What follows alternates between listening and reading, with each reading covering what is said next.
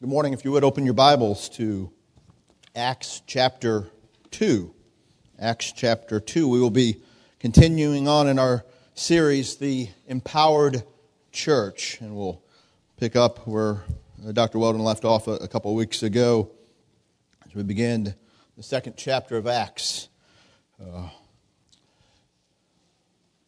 let's uh, pick up with verse 1 of chapter 2. And remember, this is the very Word of God. When the day of Pentecost arrived, they were all together in one place. And suddenly there came from heaven a sound like a mighty rushing wind, and it filled the entire house where they were sitting. And divided tongues as of fire appeared to them and rested on each one of them. And they were all filled with the Holy Spirit and began to speak in other tongues as the Spirit gave them utterance. Now there were dwell, dwelling in Jerusalem Jews, devout men from every nation under heaven. And as this sound, the multitude came together, and they were bewildered, because each one was hearing them speak in his own language. And they were amazed and astonished, saying, Are not all these who are speaking Galileans? And how is it that we hear each of us in our own native language? Parthians and Medes and Elamites and residents of Mesopotamia, Judea, Cappadocia, Pontus and Asia, Phrygia, Pamphylia, Egypt, and the parts of Libya belonging to Cyrene, and visitors from Rome, both Jews and proselytes, Cretans and Arabians. We hear them telling in our own tongues the mighty works of God. Let's pray together.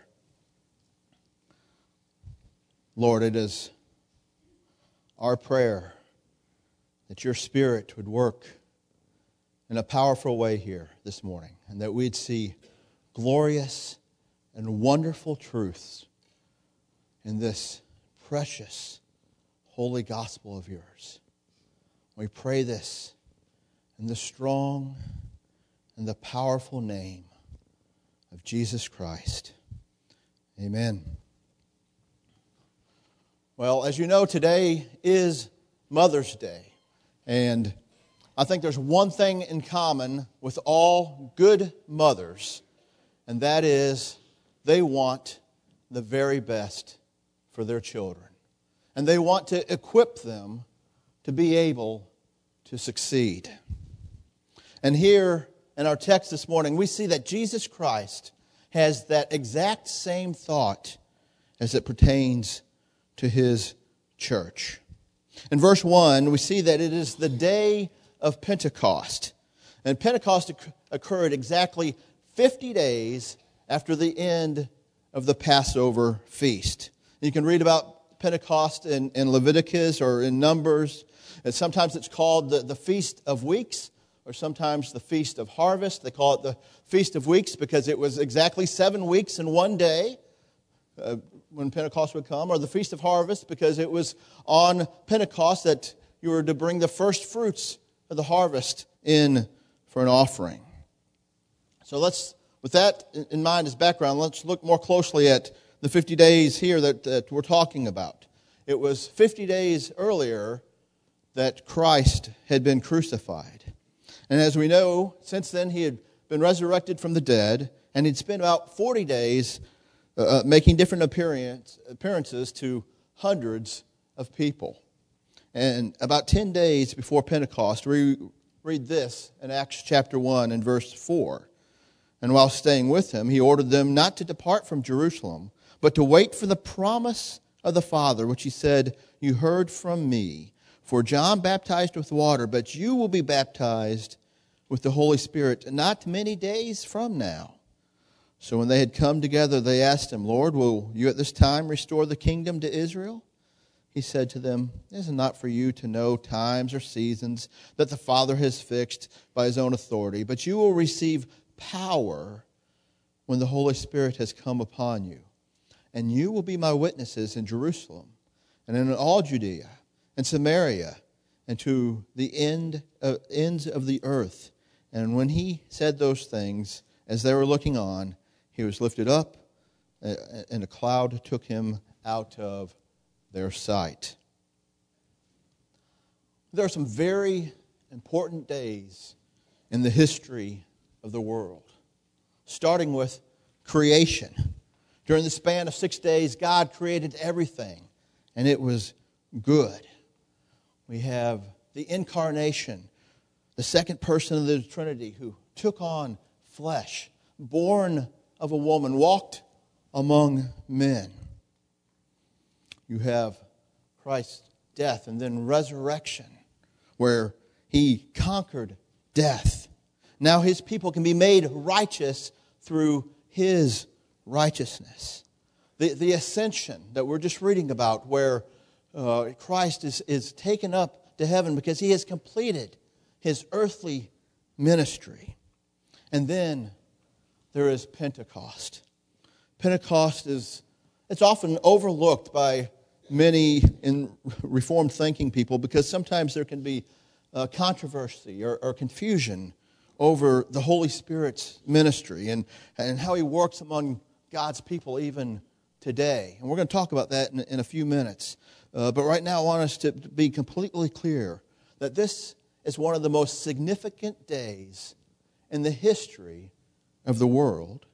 And if you're a child of God, what happened on Pentecost happened with you in mind. You know, again, think about this, this seven week period that is going on here. Uh, it, it probably is the most remarkable seven week period that the world has, has ever known. Christ was arrested and given a mock trial. He was crucified, dead, buried. He rises from the grave. He's seen, uh, we see that he's physically whole, though, as he goes around and gives people close looks at, at him to prove that he is indeed who he says he is. He uh, gives the Great Commission during this time. And he does all of this for a very distinct purpose. He does all of this for equipping his disciples for the purpose of ministry. And he does all of this to equip us for ministry. The pouring out of the Holy Spirit onto his people was not just for Christ's people in Jerusalem on that morning. It was for all of his people for all time. Pentecost was not just an event for them, it was an event for you. When you're prone to doubt if Christ is really with you, if you're prone to doubt if you are really loved, if you're prone to doubt if what happens in your Christian life matters at all, then I encourage you to turn back to Acts chapter 2 and, and be reminded that this is the day that Christ gave you his Spirit. It's a day that he came to prove himself with you. You might be asking yourself, well, how does what happened 2,000 years ago in Jerusalem really make any difference to me today? And I think there's at least three very distinct areas in which we can see this is not just a special event for those who were there, but it was for us also. It was our Pentecost. And you can see those three areas in your outline. We see that Pentecost, uh, at Pentecost, we see that promises are fulfilled. And we see at Pentecost that there's power unsealed. And we see at Pentecost, Christ's purposes are revealed. Let's look at first at how the promises of God are fulfilled at Pentecost. Did you know that with the sending of the Holy Spirit at Pentecost, God is affirming all of his promises to you are true? What's true? And let me show you how we know this can be true. Uh, over in uh, John 16 7, Jesus says, Nevertheless, I tell you the truth, it is to your advantage that I go away. For if I do not go away, the Helper, that's the Holy Spirit, will not come to you. But if I go, I will send him to you. And when he comes, he will convict the world concerning sin and righteousness and judgment. Concerning sin, because they do not believe in me. Concerning righteousness, because I go to the Father, and you'll see me no longer. Concerning judgment, because the ruler of this world is judged. I still have many things to say to you, but you cannot bear them now. When the Spirit of truth comes, he will guide you in all the truth, for he will not speak on his own authority, but whatever he hears, he will speak, and he will declare to you the things that are to come. He will glorify me, for he will take what is mine and declare it to you. All that the Father has is mine. Therefore I said that he will take what is mine and he will declare it to you. So, what does that mean for us in regards to the promises being fulfilled? Well, here it is. Since the time of the fall of man, and of all of creation along with him. God has been at work redeeming his people. It starts with Adam. Right there in, in Genesis 3:15. God promised he would send one to crush the head of the serpent. And then with, with Abraham, in Genesis 12 and Genesis 15, God begins to lay out his covenant with Abraham, promising him a, a land of his own, and promising him that he was going to be the father of multitudes. And, and it continues on with uh, Moses in Exodus 20, where God says, I will be your God. It goes on with, as the covenant goes on through David, and God says, There's a redeemer coming from your seed, a, a, a king forever. You see, throughout the entire Old Testament, in, in, in the Pentateuch, in the Psalms, in the Proverbs, and all of the uh, wisdom literature that's there, uh, in, in the historical accounts in Kings and Chronicles, and all the other historical accounts, in, in all the prophets, there's one theme that runs through them all, and that is that God declares and recommits over and over that he is going to redeem those whom he loves. The message from the fall of man on from God to people is just is, is this. I will be your God, and you will be my people. I have an unending uncompromising desire to be with you and to redeem every one of my people. You see, every single verse in the Bible, from Genesis, from Revelation, explicitly or implicitly cries out, I love my people. And the redemption of all of God's people in the Old Testament and all of God's people in the New Testament, and all of God's people for the last 2,000 years, and everybody today, and all God's people for the next 2,000 years, if He should tarry in His return, is found in one place and one place alone, and that is our Lord Jesus Christ. There is no salvation apart from Christ. So here's how it all plays out Christ came to earth he lived a righteous life. He was crucified as a perfect man, yet he takes on the sins of his people. And as Paul tells us, he became sin for us. He died the painful and shameful death on a cross, bearing our sins. As we said earlier in our confession, he was crucified, dead, and buried. But it doesn't stop there. We go on to say that on the third day he rose again from the dead. And as we've already looked at this morning, Christ ascended into heaven with his work complete. He is received and he's welcomed home. We go on the Apostle Creed to say he sits down at the right hand of the Father, which in the book of Hebrews is, is spelled out for us what, how important that is because what it's telling us is that Christ's work is finished. The high priest can sit down, he has completed his task. But Christ did one more thing before he sat down. He took his spirit and he hurled it down upon his church that morning at Pentecost. And on that very day, he declares to all of his people, I have done what I have come to do.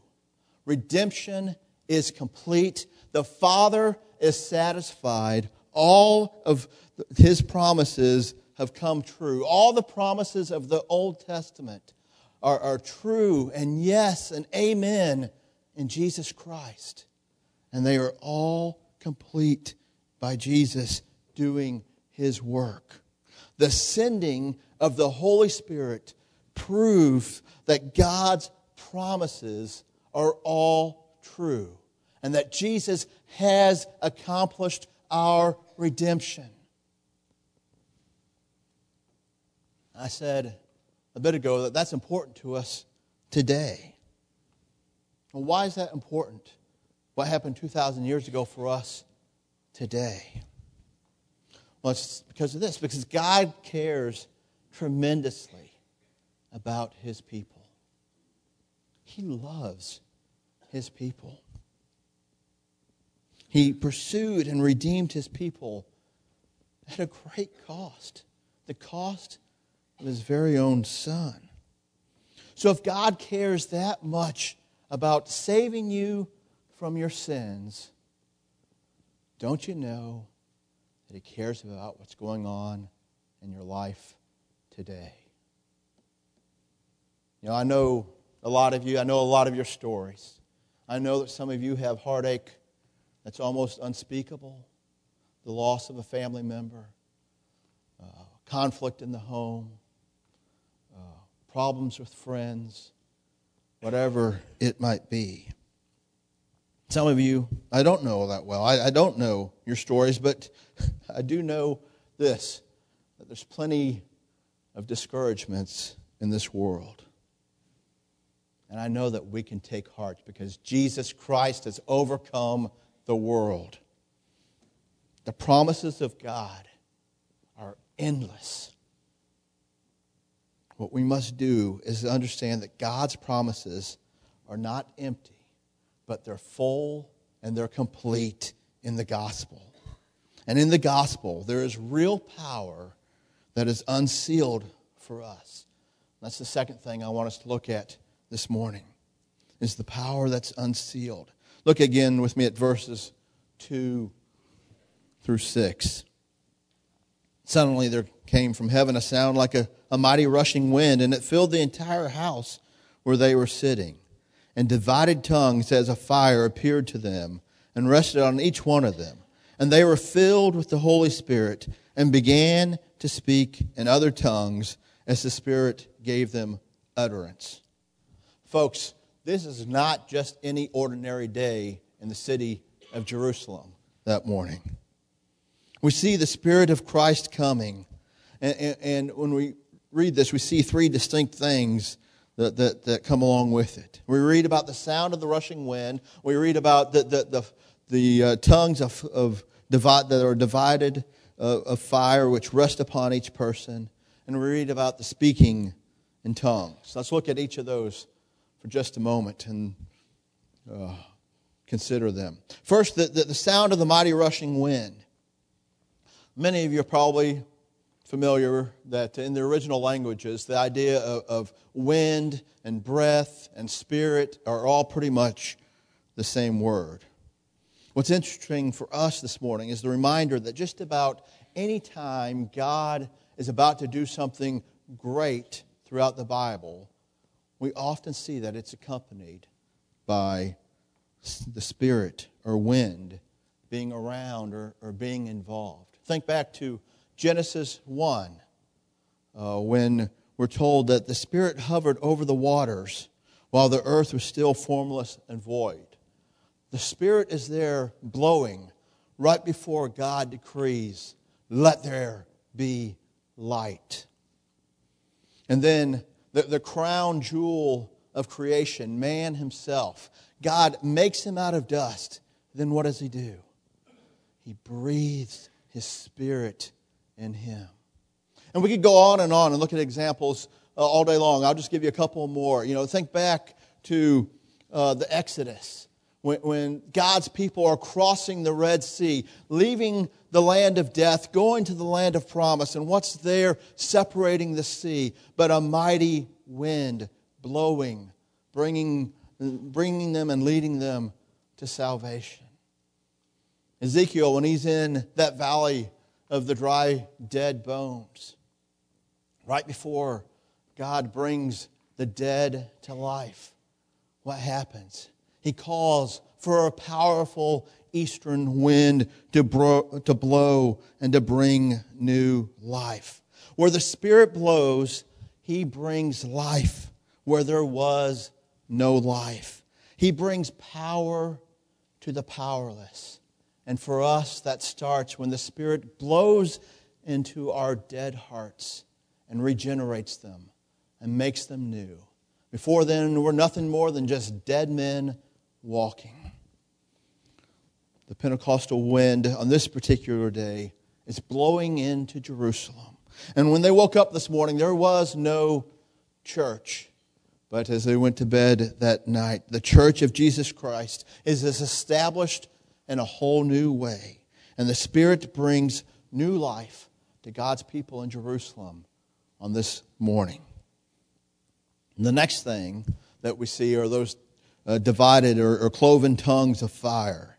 You know, up to this point, God's dwelling place among his people has been a, a garden or, or a, a, a, pillar or a cloud of fire and uh, the, the temple, a place where the people of God would go and to meet with him.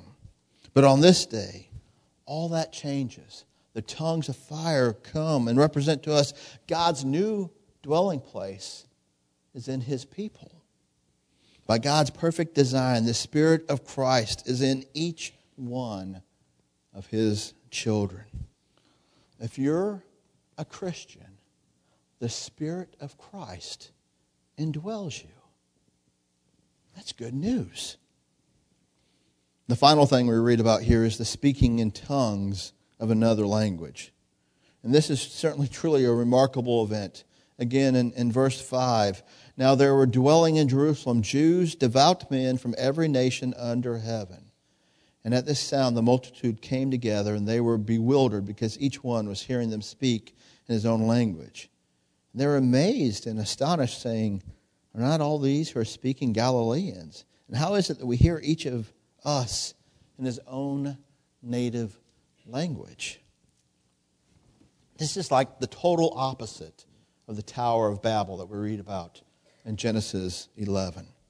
You know, then God confused everybody's tongue because they were, for lack of a better term, getting too big for their britches. And they decided, hey, we can be more and more like God if we work on this together. Just a reminder that sinful people that uh, come together with more sinful people come up with sinful activities. But not on this day. On this day, God gave them a gift, a gift to be able to speak to one another. A wonderful, marvelous gift. But it was a gift with a true purpose. But before I get to that purpose, let me answer some of a thought that I'm sure some of you are having right now. What we see here today is a tremendous display of power. And it's common for people to ask this question Well, where are my Pentecostal signs and gifts? Why can I not feel the power of the wind rushing through my hair or up against my face? Why can I have the Spirit uh, with fire rest upon my shoulder? Why can't I speak in tongues uh, uh, to others? Well, here's the answer because you don't need to. These signs were foundational signs to the apostles at this time. I say foundational because Christ is beginning to build his church at this time. These things just pointed to Jesus as the architect of the church. These particular signs left with the death of the apostles. Now, some of you may be disappointed and think, well, that's not fair. I thought you said this was our Pentecost. Where are our signs? But here's the truth we have something better. We have something more powerful. We have the complete, inspired Word of God given to us. And we can read it each and every day. You see, friends, the power is not in the signs, the power is in the Holy Spirit. We are recipients of the Spirit. So we are recipients of the Holy Spirit's power. We're filled with the same Spirit that we're reading about here this morning that's acting in such an incredible way. But we have the whole counsel of God, which as we read and study, the Spirit moves and He directs us according to His purposes. So, what is the purpose of all this going on at Pentecost? What was it for them on that morning? And what is it for us this morning? That's the big question as we read this. Why Pentecost?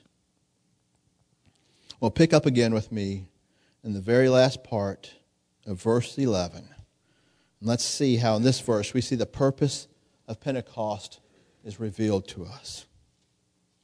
We hear them telling in our own tongues the mighty works of God. The purpose of Pentecost is to bring about the inauguration of the Great Commission. You know, we see that over in Matthew 28. And Jesus came and said to them, All authority in heaven and on earth has been given to me. Go therefore and make disciples of all nations, baptizing them in the name of the Father and of the Son and of the Holy Spirit, teaching them to observe all that I have commanded with you. And behold, I am with you always to the end of the age. He's with us through the Spirit. The purpose of Pentecost is to bring about the launching of what Jesus had told the disciples in, in chapter 1, verse 8 that we read a moment ago. But you will receive power when the Holy Spirit has come upon you, and you will be my witnesses in Jerusalem and Judea and Samaria and to the end of the earth. The purpose of Pentecost is Jesus Christ establishing his church.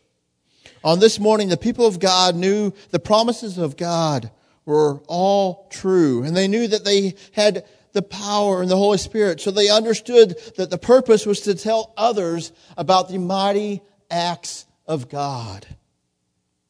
And since this is our, per, our Pentecost, you know what our purpose is? It's to tell others about the mighty acts of God. We are to be gospel presenters. That's the purpose of being a Christian is to expand God's kingdom.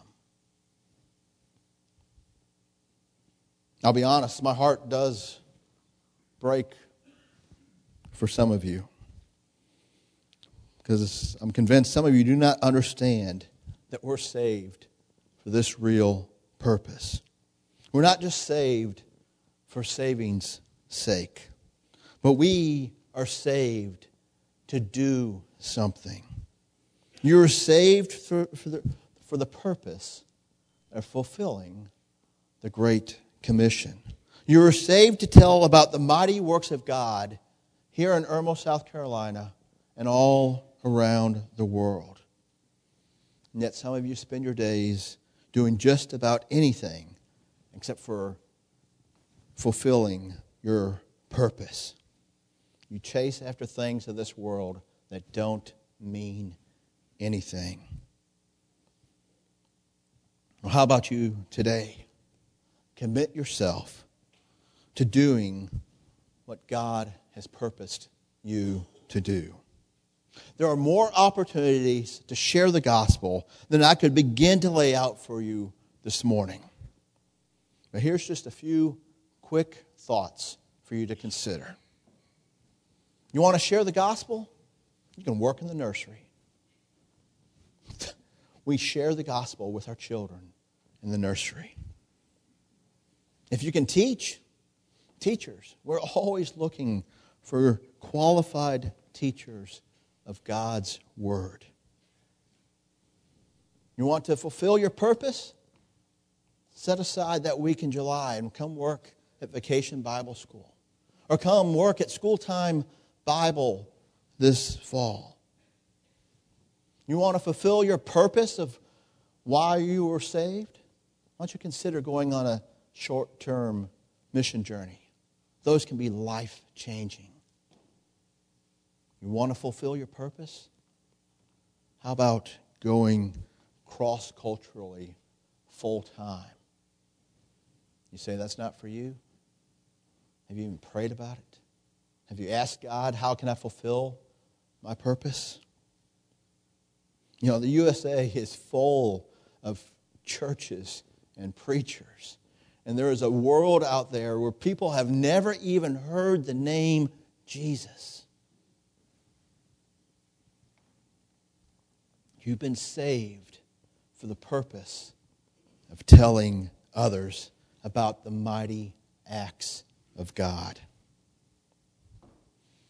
By definition, if you're filled with the Spirit, you will love others. That's what John tells us in 1 John 4. There's no way to love more than by sharing Christ. We've seen how God is faithful to his promises. We've seen how he offers us real power to live. Why not rely on his promises and grab hold of his power and get busy fulfilling the purpose for which you have been given the Spirit of Christ? Let's pray together. Lord, we have looked at one of the most important days in the history of the world. In about 30 minutes, we've tried to summarize it. That's not adequate. Lord, I pray that the same spirit that we're reading about and talking about this morning will work the truths of, of this passage into our hearts and minds over and over and over this week. May we be challenged to remember that you love us and you always keep your promises. May we be challenged to know that through life in the Holy Spirit we have power. And Lord, may we be challenged to seek after you on what your purpose is for us. And we pray this in Christ's name. Amen.